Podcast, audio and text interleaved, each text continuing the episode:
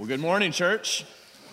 So good to see uh, each of you on this cold uh, January morning. Thank you for being with us uh, to worship our Lord and Savior Jesus Christ. Hey, if you were here last night at the chili cook off, I hope you had a great time. I know we sure did, uh, me and my family. It was a lot of fun. We had a great crowd, great turnout. Uh, the chili was excellent. The uh, cornhole tournament was okay because I didn't win. Learning a lot of lessons in humility, you know, not to talk so much smack beforehand. Hey, but my team, we won the first game, so I was really excited, you know. And then the second game was devastating. We lost 17 to 1, but it was quick and painless. Uh, but anyways, so it was it was a lot of fun, I'm, and thank you guys, and uh, hey, everybody who who came, and especially everyone who helped afterwards clean up. Thank you so much. It was a good time. Well, hey. Before we get started, I have some exciting news to tell you. So, uh, we have set the date for our new members class, Discover Kernan. So, Discover Kernan is our class for anyone uh, who's interested in becoming a member here at Kernan. This is an opportunity for you. This is the first step in that process uh, for you to just come and, and get to know uh, get to know our church and, and what we're all about and what our mission is that we believe God has given us to pursue. So those dates are February 13th, 20th, and 27th. So it's a three week class uh, from 9:15 to 10 a.m. All right, so 9:15 a.m. to 10 a.m. on Sunday, those three Sunday mornings. So during community group hour, uh, so we make it easy for you. Um, so just come during that hour, and it's, it's going to be a really good time of learning all about uh, what Kernan is all about. So that uh, sign up is in the lobby. So we had a great response over the last couple of weeks. So we have a good sized class. We were waiting to see how many we had sign up before we set the dates. So we want to do it sooner rather than later. That's why it's coming up pretty quick here. So uh, if you are interested, you can sign up. The, there's no deadline for that. You can sign up and, or walk in on the 13th. But we're just trying to get an idea of how many people. Uh, the class is going to be in the music suite, uh, which is across uh, from the preschool hall. So we'll have more details on that later. Uh, but hey, we're excited for this class, and I hope you are as well. Well, Acts chapter 1, verse 8 says this. If you don't have a Bible with you, I know I haven't given you enough time to turn there, uh, but you can read it on the screen. Acts chapter 1, verse 8 says this. This is Jesus speaking to his disciples, and he says, But you will receive power when the Holy Spirit has come upon you, and you will be my witnesses in Jerusalem and in all Judea and Samaria and to the end of the earth. Would you pray with me? Lord Jesus, you are our King, you are our Lord, you are our Savior. Lord, the least we can do today is devote our attention to what you have to say through your word. Because, Lord, your word carries authority you are the creator of all things.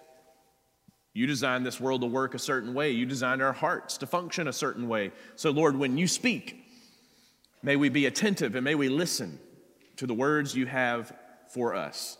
And I pray that those words, Lord Jesus, would penetrate our hearts and speak to us and transform our character, transform the depths of our soul so that we long for you so that we want more of you in our lives. Let that be reflected today in your word. It's in your name we pray. Amen. So, last week we just wrapped up a three week uh, vision checkup series. We spent three weeks looking at the vision that God has given us to pursue here as a church uh, known as Kernan Church. And our vision statement uh, articulate, articulates and summarizes that vision that we've been talking about the last three weeks. Kernan exists to glorify God by making disciples who do three things. We want to make disciples who worship with authenticity. We want to make disciples who walk in community, and we want to make disciples who witness as we go. So last year, in 2021, I preached a topical series related to worship. We uh, did a summer series in the Psalms, if you remember that, and then another series uh, later on in 2021 on what it looks like to live in biblical community. but I haven't preached a sermon series yet on the last phrase of this vision statement. So we've kind of covered worship, we've talked in depthly about community, and so now I thought this would be a good time to, to focus on the last phrase of our vision statement with a topical sermon series called Witness as We Go. So for the next four weeks, that's what we're going to be looking at. We're going to be looking at what it truly means to witness as we go. Now, that phrase can be used to describe our collective, organized, global mission efforts as a church, right? As we go on mission trips around the world or different parts of America, or as we give to missionaries through missions offerings like we just did in December to the Lottie Moon Christmas offering, or as we pray for different missionaries, right? Or as we serve uh, different local mission organizations. But that phrase can and should have a double meaning. It can also mean that each of us as individuals should be a faithful witness for Christ as we go and live our everyday lives in our own circles of influence that God has given us. So it's this aspect of that phrase that I want us to focus on for the next four weeks. How do we share? This is essentially the question we're asking. How do we, as individuals, share the gospel message with the people around us in our lives, in our circles of influence, who don't know Jesus Christ? That's the answer that we're really trying, uh, or that's the question, I should say, that we're really trying to answer over these next few weeks. Now, before any good plan of action can really be discussed, we must first understand the situation. So, what is the situation that we're trying to address here when we're talking about witnessing as we go? What exactly is the issue here that we are wanting to address? What's the problem? What's the solution? We must first discuss the situation of the matter before we talk about the details of how to go about resolving it. So that's where we're starting today. The situation. What exactly is the situation at hand that we must be concerned about? So I think it starts by looking at the need. The need of the world. And the, the devastating news is that humanity is separated from God. Humanity is separated from God. That is the dire need of this situation concerning evangelism or witnessing to our friends and neighbors and family members. So I know you're probably tired of this as you go different places because I am. And I know it's not necessarily the business's fault, fault but there's some serious supply chain issues in America right now, right? And so you go to different stores and you go to different restaurants, and what are we constantly hearing right now? Oh, I'm sorry, we're out of that, right? Oh, I'm sorry, we're out of that, right? I mean, you go to a burger place and we're like, sorry, we're out of burgers, supply chain stuff. You know, you want to try our chicken fingers? Like, no, it's a burger place. I don't want to try your chicken fingers. There's shortages, right, all around the world right now for whatever reasons. But here's something we know the world has no shortage of worship. There's no shortage of worship in the world today. About 1.8 billion people in the world today worship Allah in the Muslim faith. Another 1.1 billion people worship a variety of gods in the Hindu faith. 500 million people worship in the Buddhist faith. 14.7 million people worship in the Jewish faith. And even if you look beyond organized religion, worship and belief take different forms, right? You see, every human on this planet, everyone is trying to make sense of life. Everyone is looking for some kind of narration to attach themselves to to bring meaning and purpose to their existence. We all crave that. And so, one of the predominant mainstream schools of thought in America today is called secular humanism. Secular humanism essentially teaches that humans must look within themselves to define what is right or wrong. We decide for ourselves what is true or false in this world for us, maybe for others, without any idea, without any concept of there being an all powerful lawgiver known as God. We see this all around us. It's in the mainstream, it's closer than you think to home.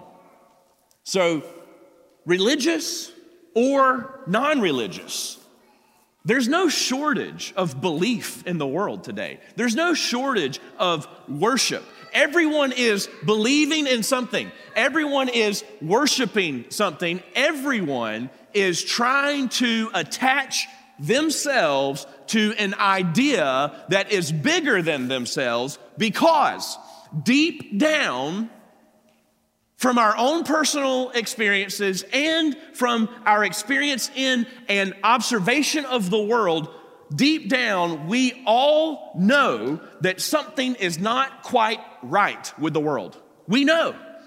We know that something's off. We see the, the, the problems of the world, the sickness, and the disease, and we see the strife and the relational tensions between nations and countries, and we see the murder, we see abortion, we see all these things that we know are not right, that we know are corrupt.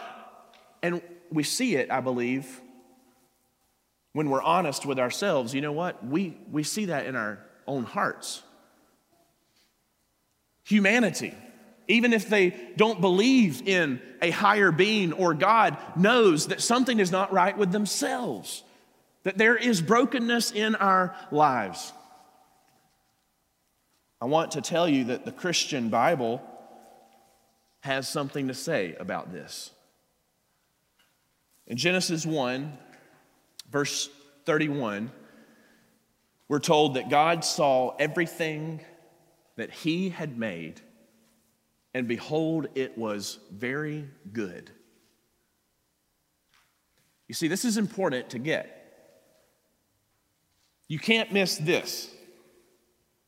When we're thinking about the great dilemma and the problem of the world, and everyone's sense inside our own souls that something is not right, we have to go back to the beginning and realize that our God, our Creator, the one true God, He created a good world. He created a good world. He looked at His creation and He said, This is very good. It was a world without sin and sickness and death. It was a world without problems. It was a world where death did not even exist. We can't even fathom that. And so our God set the stage for his greatest creation, humans, to thrive. Look at Genesis 1 on the screen with me, verse 27 and 28 tells us God created man, so God created man in his own image. In the image of God, he created him. Male and female, he created them. And God blessed them. And God said to them, Be fruitful and multiply and fill the earth and subdue it.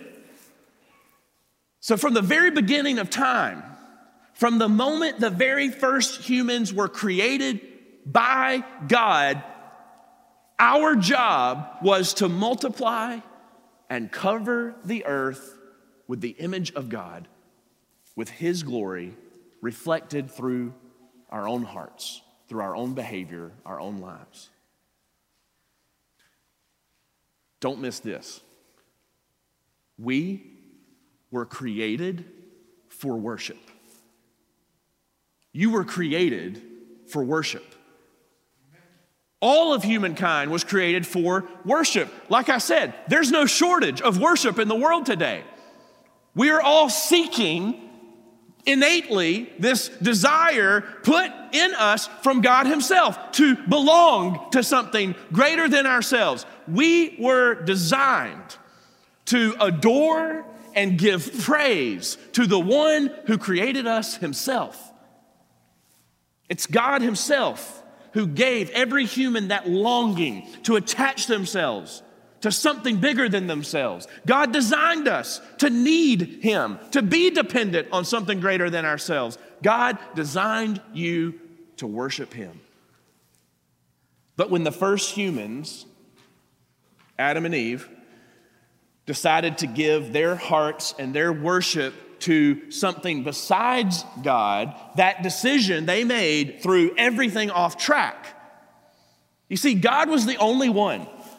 In the Garden of Eden, God was the only one who could give the human race the peace and the security and the meaning to life that they so desired. And ironically, we tried to find those things in something besides the only one who could really give them to us. The Bible has a word for this dilemma. The Bible calls this sin. It's a departure from God's original intention. Sin is a departure, any departure from God's good design for this world, for your life, for humanity. That is what sin is. And so when sin entered the world, it corrupted the design, it corrupted the human soul. And more devastatingly than anything else, it separated the human race from God. You see, God is, is perfect. God is holy. And when we say God is holy, that means that He is without any flaw, He is without any sin. Nothing bad, nothing incomplete, nothing broken comes from Him. Only goodness comes from Him because He is holy and completely good. A perfect and holy God is perfectly holy and complete in that holiness. So, so sin, sin has no place in Him or anywhere near Him. Sin cannot exist in this perfectly complete and holy God. So that's a problem for us. That is a huge dilemma for mankind because that means that sinful humans cannot live forever in the presence of our perfectly holy God. So instead of living with God forever as He intended, sin derailed that, and now here's the consequence humans must die a physical death that leads them to an eternal death, separated from God forever because He cannot be in the presence of you, a sinner. And so you are therefore condemned to hell forever. That's the consequence of our own choosing our own sin. Romans 6:23 tells us that the price we all must pay for our sin is a physical death first and then an eternal death later. And this is true for every single human who's ever lived and alive now and will live. Romans 5:12 tells us, therefore, just as sin came into the world through one man, Adam, and death through sin, and so death spread to all men because all sinned. Right? Not, not a single one of us is innocent in this matter. Death has spread and will spread to all of us because we're all guilty. Our sin cannot be in the presence of a perfectly complete holy God. Romans 3:23 tells us that for all have sinned and fall short of the glory of God. So we the human race are separated from God because of our own choosing, because of our own sin. Our choice to live for and believe in and worship something besides God Himself. Now think about think about the world around you, okay? Let, let, let's not think so far away just yet. I want you to think about your life, the people around you, your home, your workplace, your school. And think about your own heart. Do those things, do the brokenness of those things not prove that, that what the Bible is telling us is true? When, when you look at the corruption of your own heart and your sinful desires that maybe no one else knows about but you, when you look at the relational strife in your family and, and with your loved ones, and, and when you look at the tension at work or at school and all the problems that you know in your own personal life, the corruption of the world and, and the longing of the human soul to attach itself to some great belief for, for some kind of help, for some kind of rescue, for some kind of system of worship or idol of our own making or choosing. That's exactly that's exactly what the Bible tells us. It's amazing how the world and our own lives prove that the Bible is true.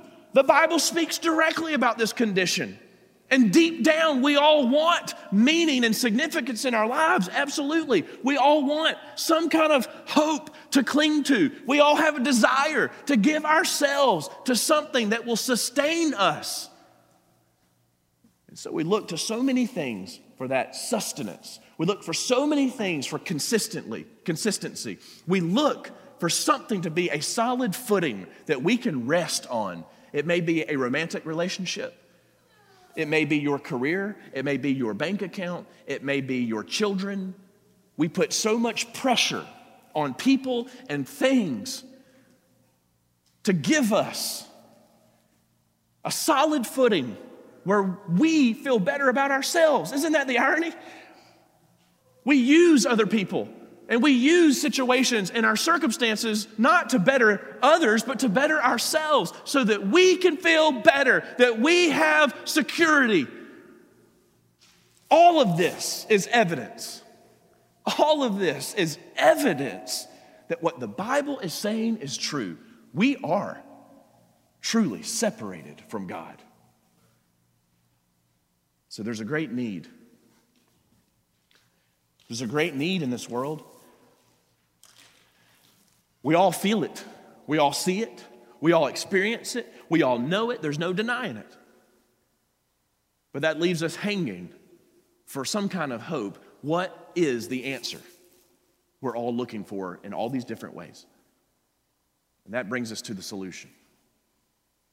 The solution is only the gospel of Jesus. So, so far, we've only heard bad news today. But that's the situation. That's the reality. Before you can really appreciate good news, you have to understand the bad news first. But the Bible tells us not only the bad news, the Bible tells us there is really, really good news for you. You see, that's what the word gospel means it means good news. And the good news is this look on the screen with me Romans 5 8. But God shows his love for us in that while we were still sinners, Christ died for us. See, God sent his son, Jesus Christ, to die for your sins. And here's what that means. Look at 2 Corinthians 5:21. For our sake he made him to be sin who knew no sin, so that in him we might become the righteousness of God. Jesus knew no sin. Jesus is God. So he is perfectly holy and complete, lacking no good thing. Jesus knew no sin. He was perfect. So therefore, we should have been the ones paying the penalty for our own sin. That's fair. Jesus doesn't deserve the penalty for something you've done. That's exactly what he got. Christ stepped in front of you in the great courtroom of our God and Father Judge, and he steps in front of you and says, Give me the penalty instead of Andrew. Let Andrew go free and give the penalty to me. Think about that. On the cross of Jesus Christ, there is a great exchange taking place, right? Jesus takes your punishment. On the cross, he takes your punishment, and in exchange, as it tells us in the verse we just read, so that in him we might become the righteousness of God. Jesus takes your sin and gives you his righteousness. Man, think about that. Today's family worship. So, our elementary school kids are joining us for worship today. Hey, kids, we're glad y'all are here. You guys get report cards, right? Yeah? Have y'all's report cards been good? Don't answer if it's not. Okay, we'll talk about that later. So, here's the deal, okay? so, when you get a report card, imagine this. Imagine your report card was, was just all failure. A lot of F's, right? You just failed everything. That's terrible. That's bad. So let's just imagine, this is pretend. I know this isn't real for anyone. So we're just pretending that everybody failed every single subject in every class and it was all really bad. Your report card stinks. But imagine this Jesus comes in and he has a perfect report card. And, and he takes your report card for himself, the really bad one, and he gives you his report card and it becomes yours. You see, that is what happened on the cross. In this great exchange that we don't deserve, Jesus sacrifices himself, absorbs the wrath of God, and takes our record and gives us his record. It is yours, it is ours. So, this is a very legal exchange, right? There's a lot of legality to this because when you trust Jesus to be your Savior, you enter into a good standing before a holy judge, right? Before Jesus, you are in bad standing before God the judge, right? But when He steps in and gives you His record of righteousness, He credits it to your account as if you were the one who did all that perfect living and paid the penalty for that death, as if you were the one, you are justified in that moment before the judge. You're in good legal standing before God. But here's another beautiful thing about this great exchange it's not just some kind of cold legal process, this is also a tender, loving adoption. We have some families in our church right now who are in the process of adoption. And it's such a beautiful thing.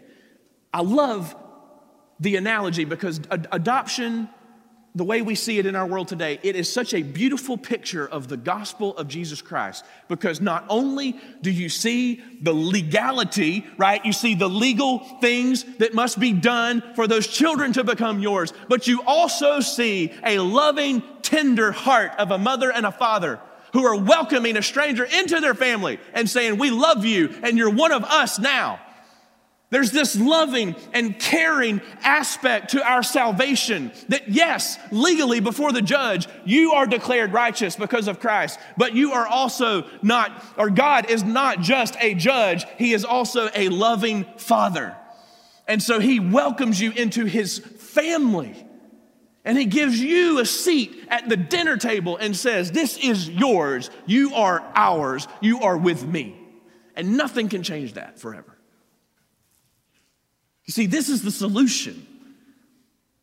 That is the solution to the problem of the human race being separated from God. Mark 1, verses 14 and 15, when Jesus began his earthly ministry, he said, now, after John was arrested, Jesus came into Galilee proclaiming the gospel of God. And here's what Jesus said He said, The time is fulfilled and the kingdom of God is at hand. Repent and believe in the gospel. Jesus is telling people to repent. What does that word mean? It means to confess you are not just a sinner who's done some bad things, but that you are sinful. Confessing to God that at your core, your very being, you have this corrupted soul and you want to worship and give yourself and give your heart and your life and your attention and your money to things that aren't God for that peace and security.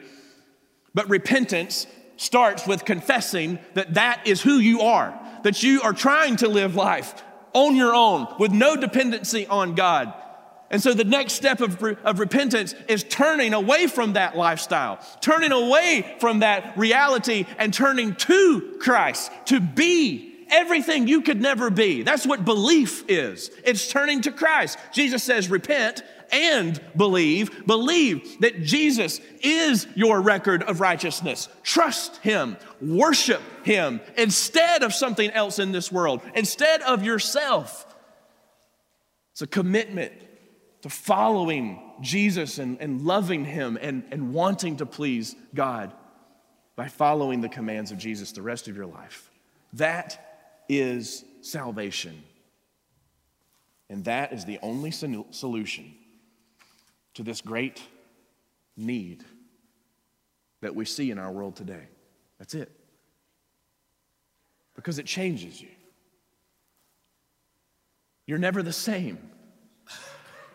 After you truly give your heart to Christ, this is too powerful for you to remain the same.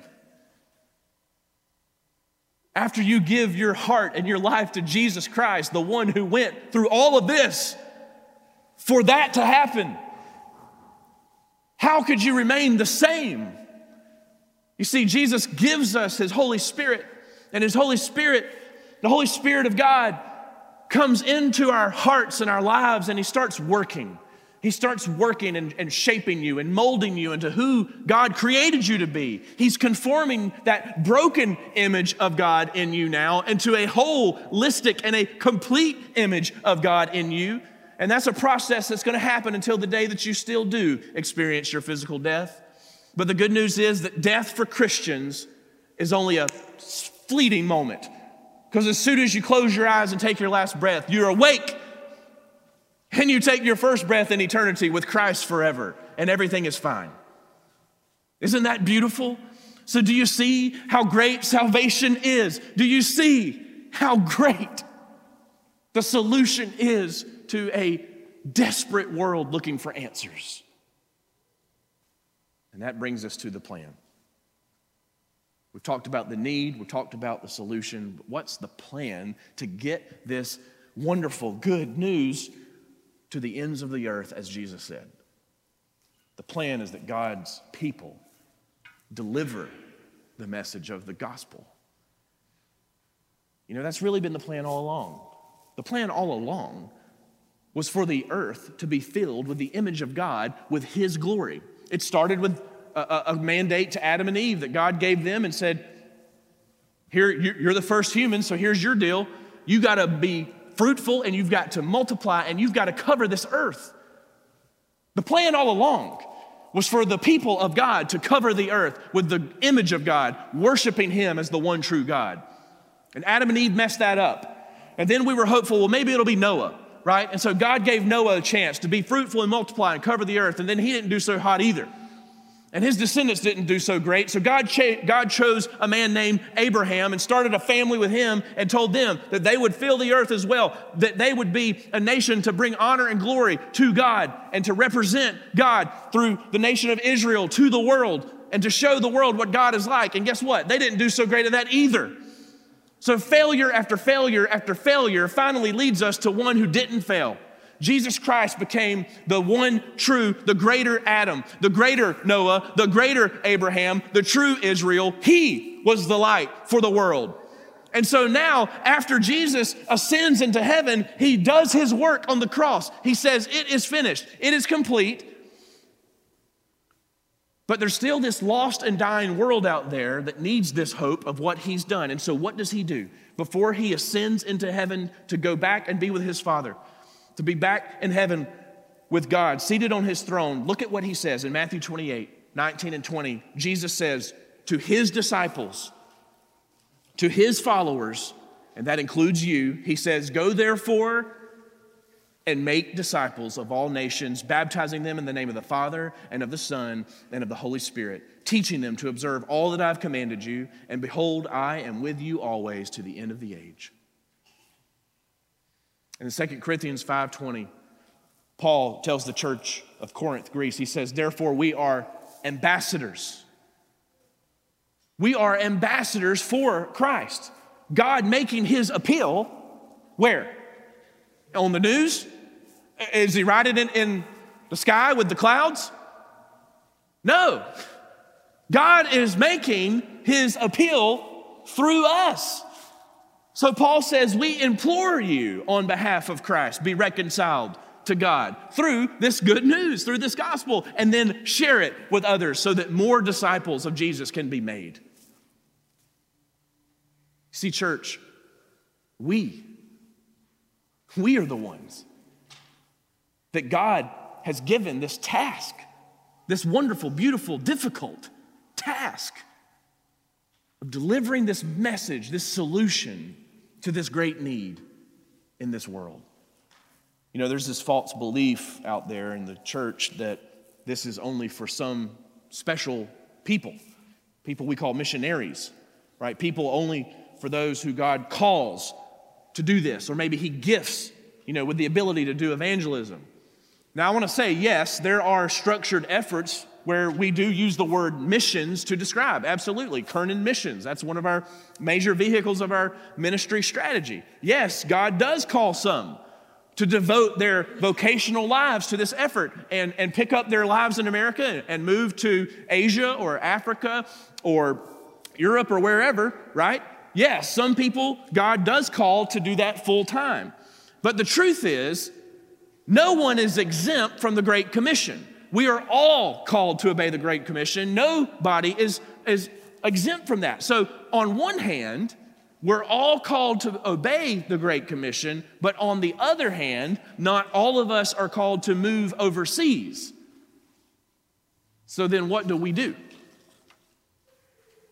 Paul told us you become an ambassador. Just like an ambassador from America goes to a foreign nation, what are they, what are they doing? They're representing the United States. On that trip and whatever they do, they're re- guess what? We are foreigners and strangers. This is not our home.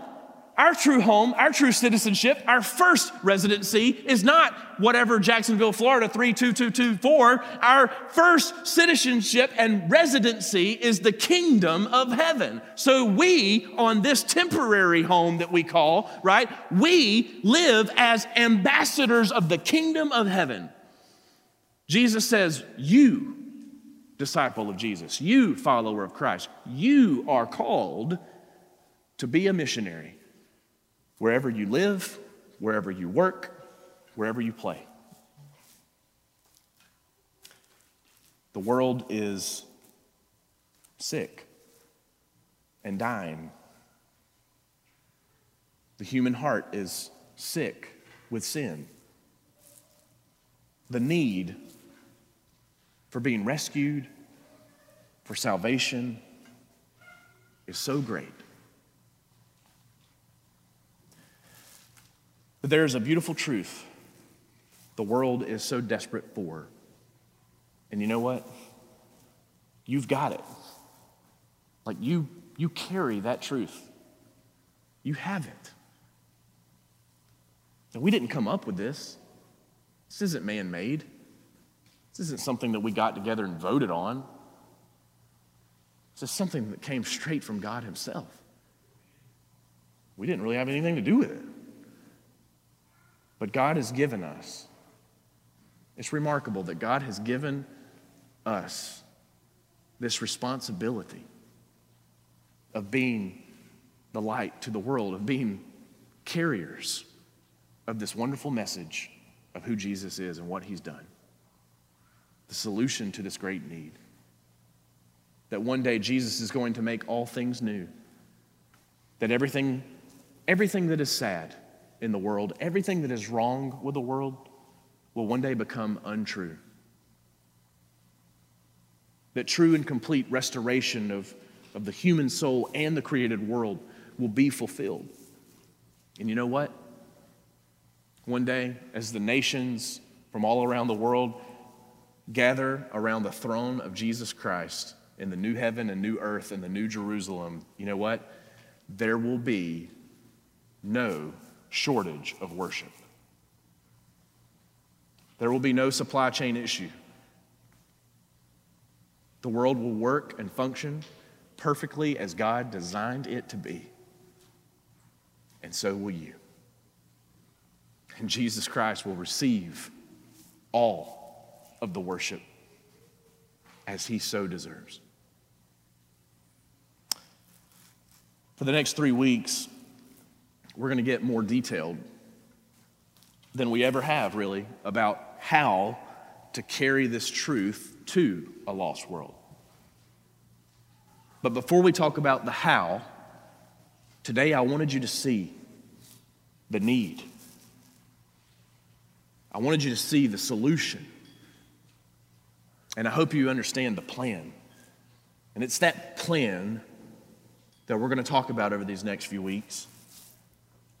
But before that, maybe you are, maybe you're here today and you are one of those. You're one of those people looking for truth. And that's why you're here, because you are searching for truth and, and you're looking for, for some belief or, or something to attach yourself to so that you feel your life has some sense of meaning and some sense of worth. And if that is you today, I hope, I hope you heard the solution that there is hope in Jesus Christ, the Son of God. And it's not too late for you. No matter what you've done, you can confess to God that you are sinful, that you are corrupt on the inside, and you can turn to Him. And He will be waiting for you with open arms, ready to embrace you and change your life forever. That doesn't mean that your life is going to get better in the world's definition. But you know what it means? It means that no matter what happens, you will always have a seat at the table of God. That is love. That is meaning. That is purpose. That is significance. That is security. That is salvation. If that's you today, I encourage you to find one of our staff, find me after the service. We would love to talk with you about what the next steps for you would be. And if you are here and you do know the Lord, you do have a relationship with Jesus, you definitely know someone who doesn't. And we're going to get really specific over these next few weeks about sharing the gospel with, with those around us who don't know Christ. So I challenge you now go ahead and start praying about this. Go ahead and start thinking about the people in your life who don't have a relationship with Jesus and that God would want you to share with. So, as we start looking in that direction, I want us to close today by praying and asking the Lord to truly help us understand the need, believe in the solution, and be willing and concerned for the urgency of the plan needed to carry the gospel to others. Would we pray to that end? Let's pray. Jesus, we are so grateful that you came to earth to rescue us. It was truly a rescue mission. And Lord, you succeeded. Satan tried to derail you, he tried to tempt you. The religious leaders tried to mock you. They unjustly convicted you. Lord, the night was dark. Jesus, on that morning, after you died, when you rose from the grave, there was nothing that could stop the power of the light, the power of truth, the power of our Creator God, who has the final word over our souls. Lord Jesus, we humble ourselves before you. And we admit our need and our full dependence on you. Left to ourselves, we have nothing. But with you, we have everything. Jesus, you are so good to adopt us into the family of God. Thank you, God. We can call you Father. Let that be true for everyone in here today. Let that be real for every person in this room. And Lord, give us a true burden and concern for those people in our lives who this is not true for. Let us love them so much